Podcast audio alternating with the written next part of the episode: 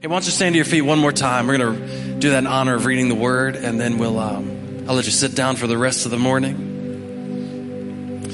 Genesis chapter one. We're going to read Genesis chapter one. I know it might be a portion of scripture that you might not think has anything to do with honor, but stick with me a little while, and, and we'll figure it out together. In the beginning, God created the heavens and the earth. The earth was without form and void, and darkness was over the face of the deep, and the Spirit of God was hovering over the face of the waters. God said, Let there be light, and there was light. God saw that the light was good. And God separated the light from the darkness. God called the light day, and the darkness he called night. And there was evening and there was morning, the first day. And God said, Let there be an expanse in the midst of the waters and let it separate the waters from the waters. And God made the expanse and separated the waters that were under the expanse from the waters that were above the expanse. And so, and it was so. And God called the expanse heaven. And there was evening and there was morning the second day. And God said, let the waters under the heavens be gathered together into one place and let the dry land appear. And it was so. Together he called seas. And God saw that it was good. And God said, Let the earth sprout vegetation, plants yielding seed, and fruit trees bearing fruit, in which is their seed, each according to its kind on the earth. And it was so. The earth brought forth vegetation, plants yielding seed according to their own kinds, and the trees bearing fruit, in which is their seed, each according to its kind. And God saw that it was good. And there was evening and there was morning the third day. And God said, Let there be lights in the expanse of the heavens to separate the day from the night, and let them be for the signs, for the seasons, and for the days and years. And let them be lights in the expanse of the heavens to give them light upon the earth. And so it was. And God made the two great lights the greater light to rule the day, and the lesser light to rule the night, in the stars. And God set them in the expanse of the heavens to give light on the earth to rule over the day and over the night and to separate the light from the darkness. And God saw that it was good. And there was evening and there was morning on the fourth day. And God said, let the waters swarm with swarms of living creatures and let birds fly above the earth across the expanse of the heavens. So God created the great sea creatures and every living creature that moves with which the waters swarm according to their kinds and every winged bird according to its kind. And God saw that it was good. And God blessed them, saying, Be fruitful and multiply, and fill the waters and the seas, and let birds multiply on the earth. And there was evening, there was morning, the fifth day. And God said, Let the earth bring forth living creatures according to their kinds, livestock and creeping things, and beasts of the earth according to their kinds. And so it was. God made the beasts of the earth according to their kinds, and the livestock according to their kinds, and everything that creeps on the ground according to his kind. And God saw that it was good. And then God said, Let us make man in our image, after our likeness, and let them have dominion over the fish of the sea and the birds, over birds of the heavens, and over the livestock, over the earth, and every creepy thing that creeps on the earth. So God created man in his own image. In the image of God, he created him, male and female. He created them. And God blessed them. And God said to them, Be fruitful and multiply and fill the earth and subdue it and have dominion over the fish of the sea and the birds of the heavens and over every living thing that moves on the earth. And God said, Behold, I have given you every plant yielding seed that is on the face of all the earth and every tree with seed in its fruit. You shall have them for food and to every beast of the earth, and to every bird of the heavens, and to every, everything that creeps on the earth, everything that has to, the breath of life, I have given every green plant for food. And it was so. And God saw that he, all that he had made, and behold, it was very good. And there was evening and there was morning, the sixth day. Father, we thank you so much. Thank you, God, that nothing you created was a mistake. Thank you, Lord, that we're part of that. And that your plan is working itself out exactly how you said it to be. Lord, we pray that you'd make us more like you because we were together today. In Jesus' name we pray, and everyone said, Amen. You may be seated. We're going to talk about honor. Definition of honor is to hold something in high respect or great esteem to regard with great respect. We just read the creation story. Some of you may be familiar with that, but God created everything. It's neat when you read it. Uh, God didn't create things like we create things. God created things the way only God can create things. God, God didn't get anybody else's opinion. God didn't have a committee of people to approve the creation. Matter of fact, if you fast forward to John's gospel, it says, by him all things were created and nothing, without him nothing was created. There was, there was nothing there before God. It was just God. And so God in and of himself, without any help, without any input, without anybody critiquing it or criticizing it, without anybody uh, wondering whether it was the best or not the best, God himself did it the way he wanted to do it. And everything he created was created exactly the way he wanted to create it. Could you imagine that? He said, let there be light. And it was exactly the way he wanted it. The way, the reason we know this is because after everything he created, he steps back and he says, it was good. My friend Terry King brought that to my attention a couple weeks ago.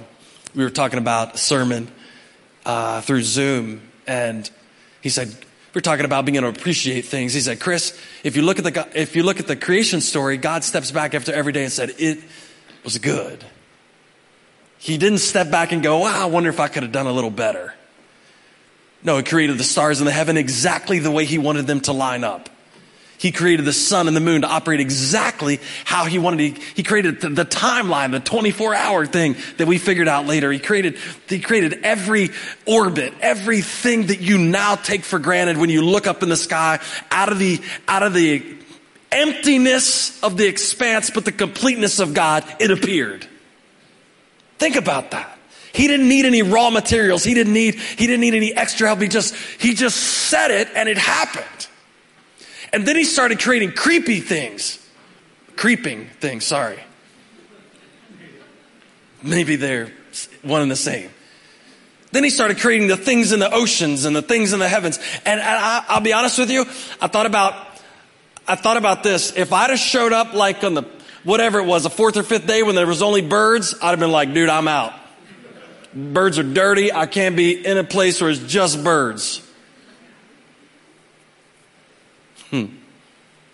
Starts creating animals and fish exactly the way he wanted it. And then, then at the end of the creation process, God changes his tune. He doesn't say he's just creating things. He now says, in his image, he's going to create something. Aren't you glad God didn't create a snake or a rat and say, in my image? Amen? He changes what his, he changes the process. Everything else was separate from what he was getting ready to create. There was a, there was a, there was a distinct shift in his, in his mindset of, of this is all good, but now I'm getting ready to do something. He prefaces it by, in his image. So, so you and I are in the likeness of God. Come on, just put your head up a little higher like this. Put your shoulders back. Everybody in the church, come on, Berkeley Springs, put your shoulders back a little bit like this.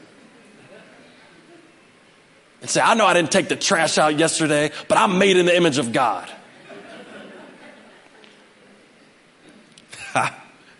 the house might be dirty, but I'm made in the image of God. Come on. Put... We forget that that in the beginning, God created exactly what He wanted. Now, I need you to understand. Now, now sometimes you may struggle with the will of God trying to figure out exactly what God wants and, and how it works out and all that stuff in your life. But listen, when you go back to Genesis, there wasn't any figuring it out. It was exactly the way He wanted it. There wasn't any free will for somebody to do something different. In Genesis, in His image, He made man and woman exactly the way He wanted us to be, exactly the way He wanted us to look. Everything about you is exactly the way God made you to be. Some of you are like, with this nose? Yeah. Yeah. With these feet, yeah. He also made shoes, though. You don't forget that. Freaking people out.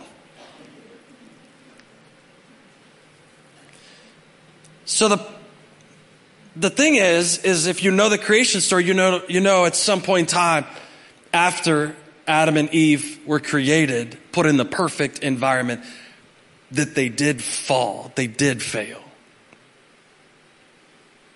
But then we find out from the foundations of the earth, God had set in motion a plan for their salvation. He wasn't going to let the thing he created not be able to be in his presence. Oh, wouldn't that be awful?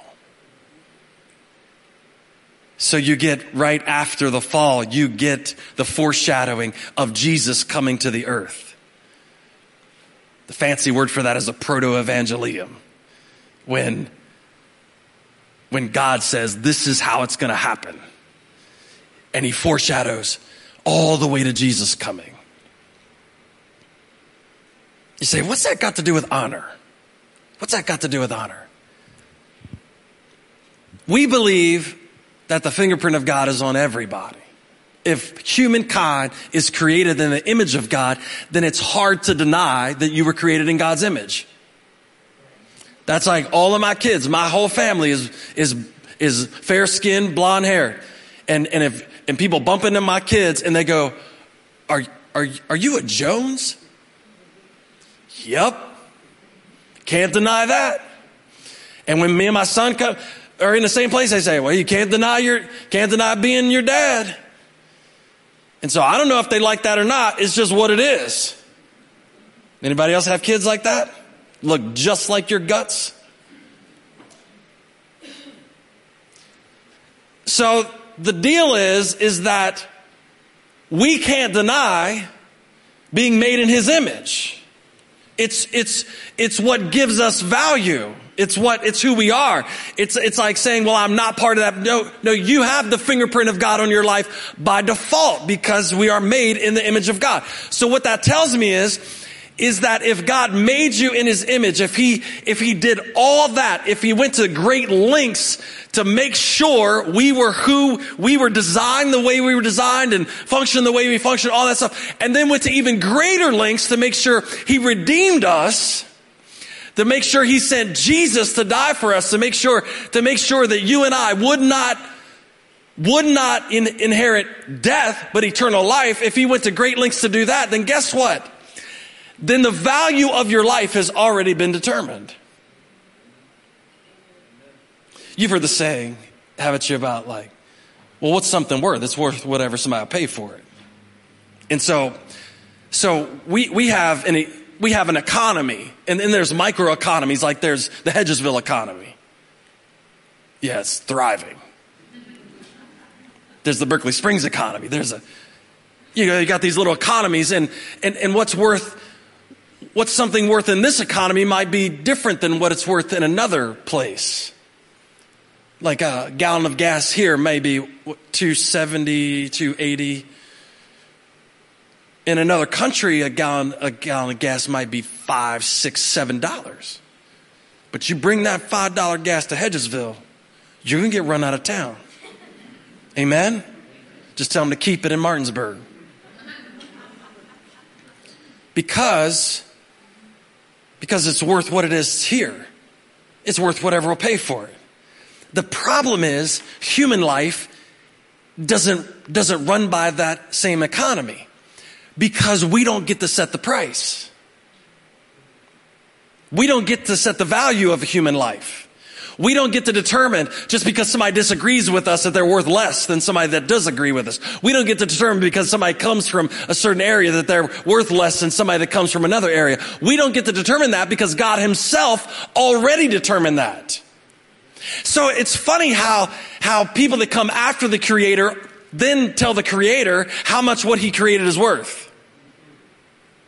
But that's what we do. So in the culture of honor that we that we strive to create here, we have to realize that God himself already set the value of human life. And the value of human life was the life of Christ himself.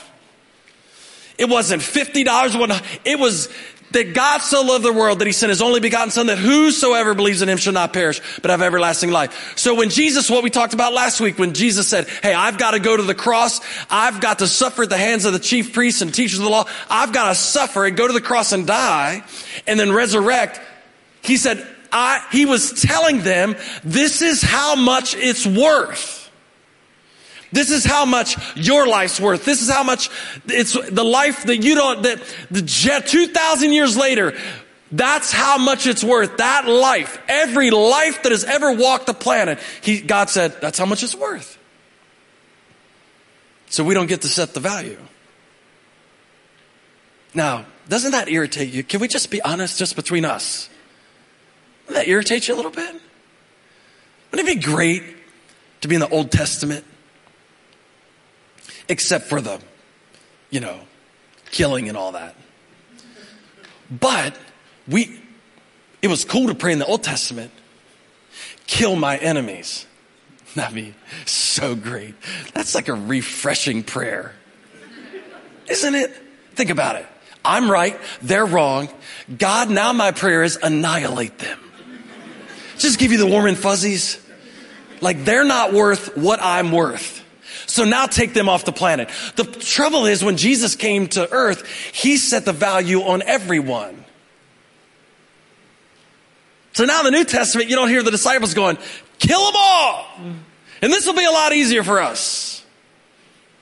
You don't hear that. Matter of fact, Matter of fact, Peter writes in his second letter, he writes this in chapter 3, verse 9. The Lord is not slow to fulfill his promises. Some count slowness, but he is patient towards you, not wishing that What was that? That's a little three letter word. Any.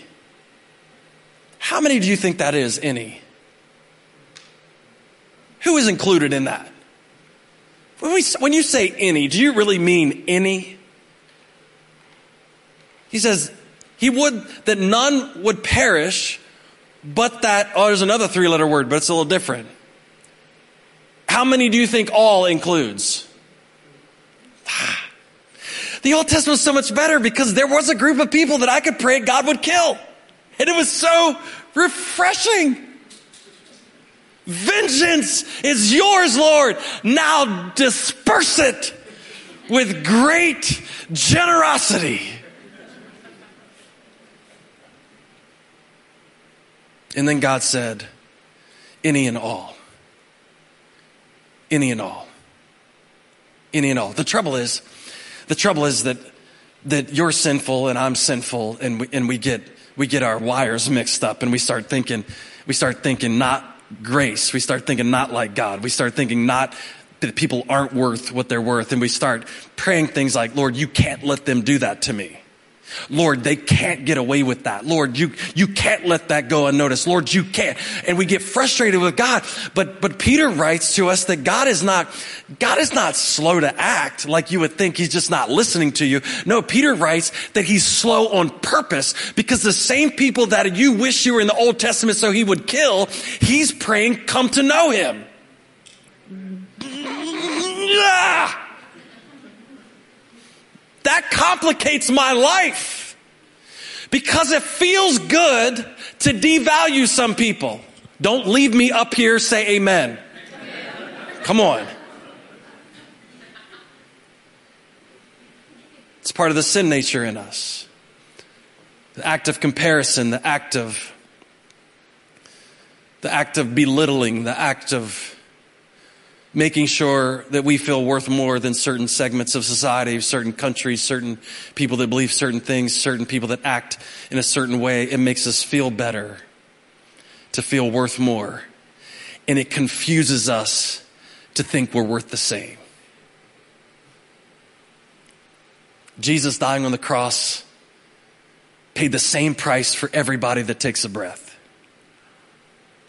Peter writes, He's not slow to hear your prayer in the way that you think he might be slow, like ignoring you. He said he's slow because he's, he's trying with everything. The Holy Spirit is moving that the person that we can't stand would have an opportunity to come to know him.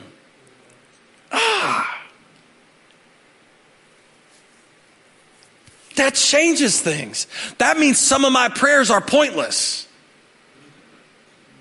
That means some of my prayers could actually be actually worthless prayers because how could I pray at the same time that God have vengeance on somebody when at the same time he's saying, no, no, no, no, no, Jesus died for them.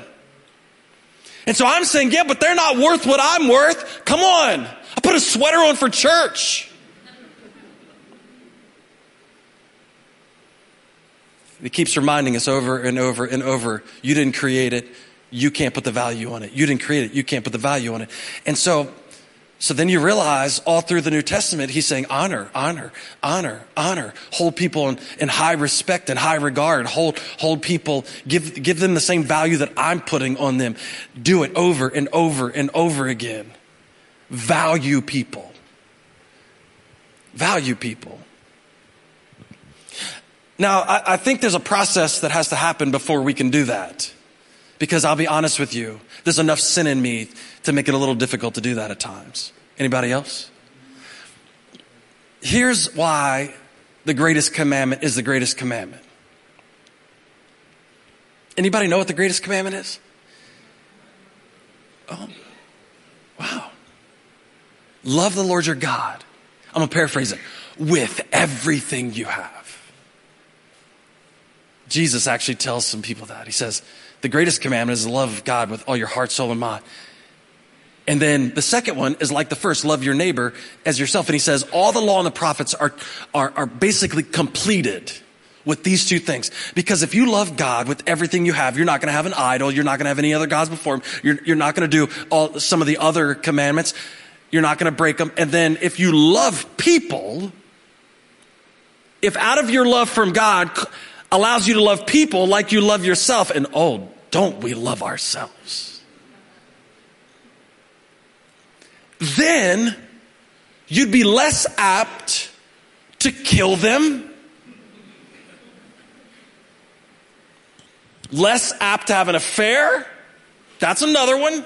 Less apt to steal their car. That's another one. You'd be less likely to be envious of them because if you really loved them, you'd be cheering when they're successful, not envious. So he says all the law and the prophets are kind of wrapped up in these two things. Love God with everything you have and then love people like you love yourself. That's where it all starts. That's where honor starts. And you say, well, how does honor start there? Because what you honor first determines what you honor second.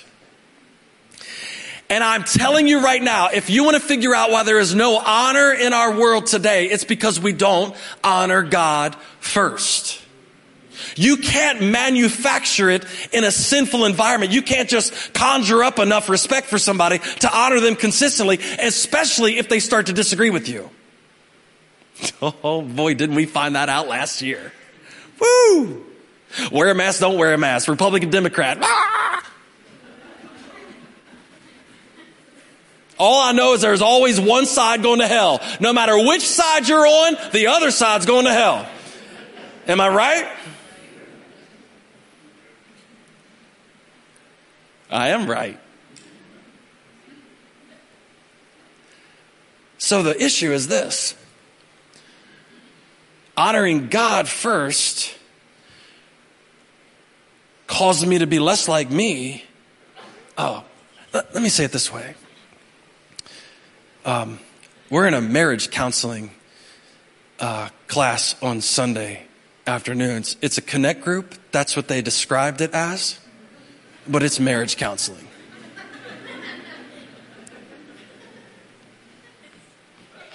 I encourage you to sign up for it next time it's open. It fills up quick. That's a sign.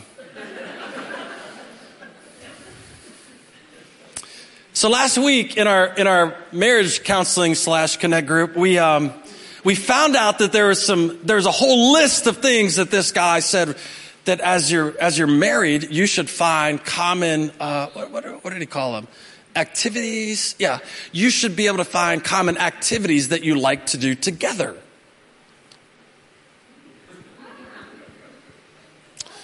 And so uh, we started kind of digging into it a little bit, and the guy gave a list of, I don't know, we think it was on there, hundred, maybe a hundred things that ideas that couples could do together. Well, I glanced over the list and I thought, I hope he's got more.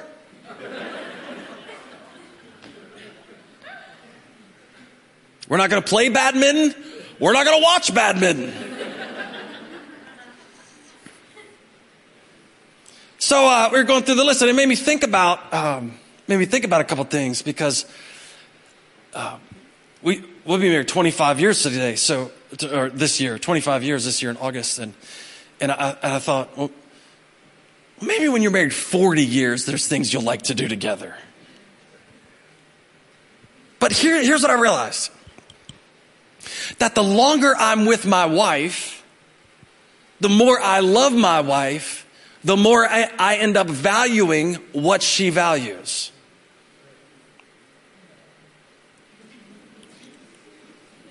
I said it.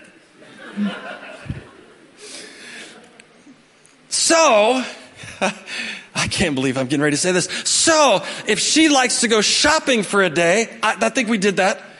No, well,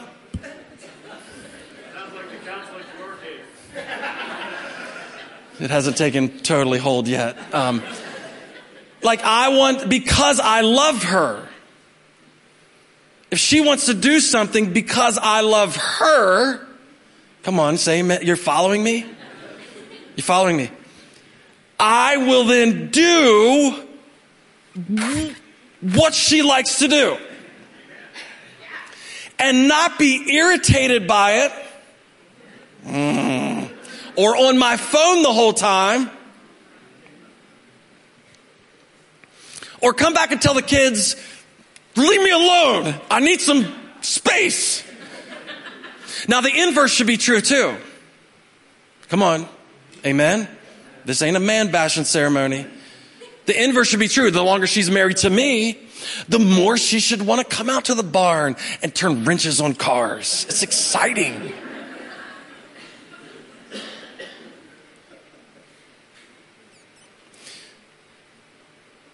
If that's true in marriage, how much more is that true with our relationship with God? That the longer you experience the grace of God in your life, the longer you experience the mercy of God in your life, the longer you experience the unconditional love God pouring out in your life, the more we end up valuing what He values. And so that's why if all the law and the prophets are going to hinge on these two things, the first one has to be that we honor Him first. That we love Him first. Because how are you going to honor something He made in His image if you don't honor the image maker? How can you ever hope to treat everybody with the same value if we don't value the one who put the value on everybody. How could we ever think about saying, hey, listen, you know what? I think you're, I think everybody is worth it, but I don't know about this God thing. No, no, no. He's the one that told us everybody was worth it. He's the one that died to make everybody worth it. And so when it says every or any and all, that's not, that's not a debatable thing for us. The creation can't look back at the creator and tell him half of his creation isn't worth it anymore. So that's why he puts love the Lord your God first. Because we have to love the one. We have to, the more we love him, the more we'll value what he created. And I think we can all agree we live in a society that is devaluing the life that God breathed into us.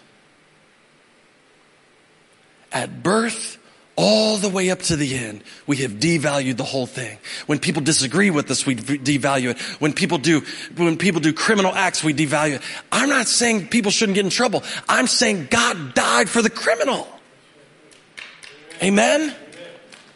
You're helping me out again, just me and you, every Sunday. Love the Lord your God with all your heart, with all your soul, with all your mind. This is the great and first commandment. The second is like it. You shall love your neighbor as yourself. Everything we're commanded to do after this is reliant on the prerequisite attitude of honor towards God that we have to be connected to Him. John 15. I'm the vine, you're the branches. Whoever abides in me and I in Him, He it is that bears much fruit. Apart from me, you can do nothing. Let me tell you something. You cannot value people the way God intended for us to value them until we value God. It's not going to happen. So we're called to honor, honor God and love your neighbor. Romans 12:10 says this, love one another with brotherly affection. Outdo one another in showing honor. Come on, the band's going to come up. We're now able to love and honor each other in times where it doesn't feel comfortable because God loved us and we love God. So let me give you a couple examples in the Bible. The good, the story of the Good Samaritan where there's a guy there's a Jewish guy just on the side of the road and everybody's all beat up and, and they robbed him and everybody's walking by him except a guy who fundamentally disagrees with him and they've had not personally, but cultural differences. And the guy just stops and takes care of him. Not because the Jew deserved it and the Samaritan just thought, well, he deserves it, but because he valued life. When Jesus healed the leper, he was going against all cultural norms to touch him. The woman at the well. Jesus stops to talk to her. He confused her so much she even asked, Do you realize? How is it that you're talking to me right now? The prodigal son. The father would walk out, the Bible says, and look for him. Walk out to the road, look for him, anticipating his return. It's a it's an image of Jesus wanting that no one would perish, just waiting on the day the son would come back.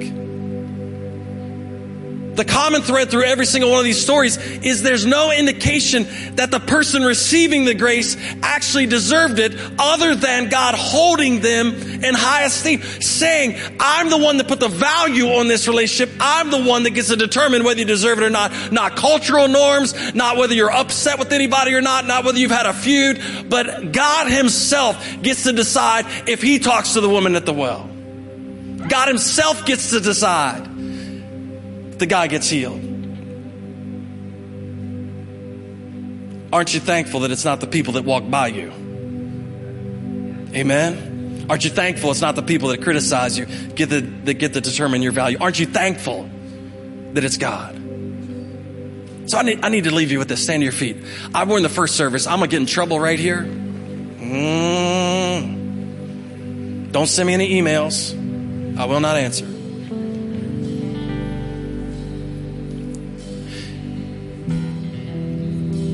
We live in a culture that values everything else God created above the thing He created in His own image.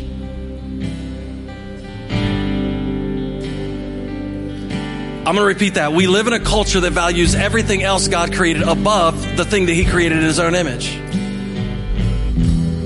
We will throw people away to save the earth.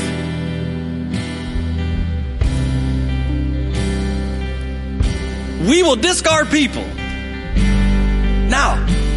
don't send me any emails about, well, you hate the planet. No, no, no. I want clean air and clean water. I ain't trying to get lung cancer. But he didn't create the earth in his image. And the Bible says heaven and earth will pass away. We're the only ones that get eternal life. Amen? We will discard people over creepy crawly things the things on the earth, the things, the animals He created. We will discard people over animals. Oh, you don't like cats? I'm done with you. Last time I checked, the cat was not in the image of God. Thank you very much. Woo! I don't think I could have been a pastor if a cat was made in the image of God. I'd been like, I'm out. But if you look around this room, if you turn the news on, you search the internet for different people. We're all worth the same. Whether they look like you, talk like you, think like you, act like you, whether they met Jesus or not, we are all worth the same amount. And Paul writes to us in Romans and he says, listen, you honor people above yourself. You hold people in high esteem. You lift them up. And if there's ever a way to introduce somebody to Jesus, it's making sure they know they were worth him dying. Not cutting them down and telling them they were a sinner and going to hell, but saying, hey, listen, the God of all creation, the Bible says that without him nothing was created, died on the cross for you, and you're worth more than that. You're worth more than what any ever, anybody else has labeled you. You're worth as much as God was willing to spend on you, and that was Jesus. And so you can know him today. Amen? And so we need to encourage people that think different, that act different, that, that we can't figure out to save our lives. Hey, you are worth it. And let them know that God died for them. Amen? Because He's the only one that cares for them sometimes. And we need to make sure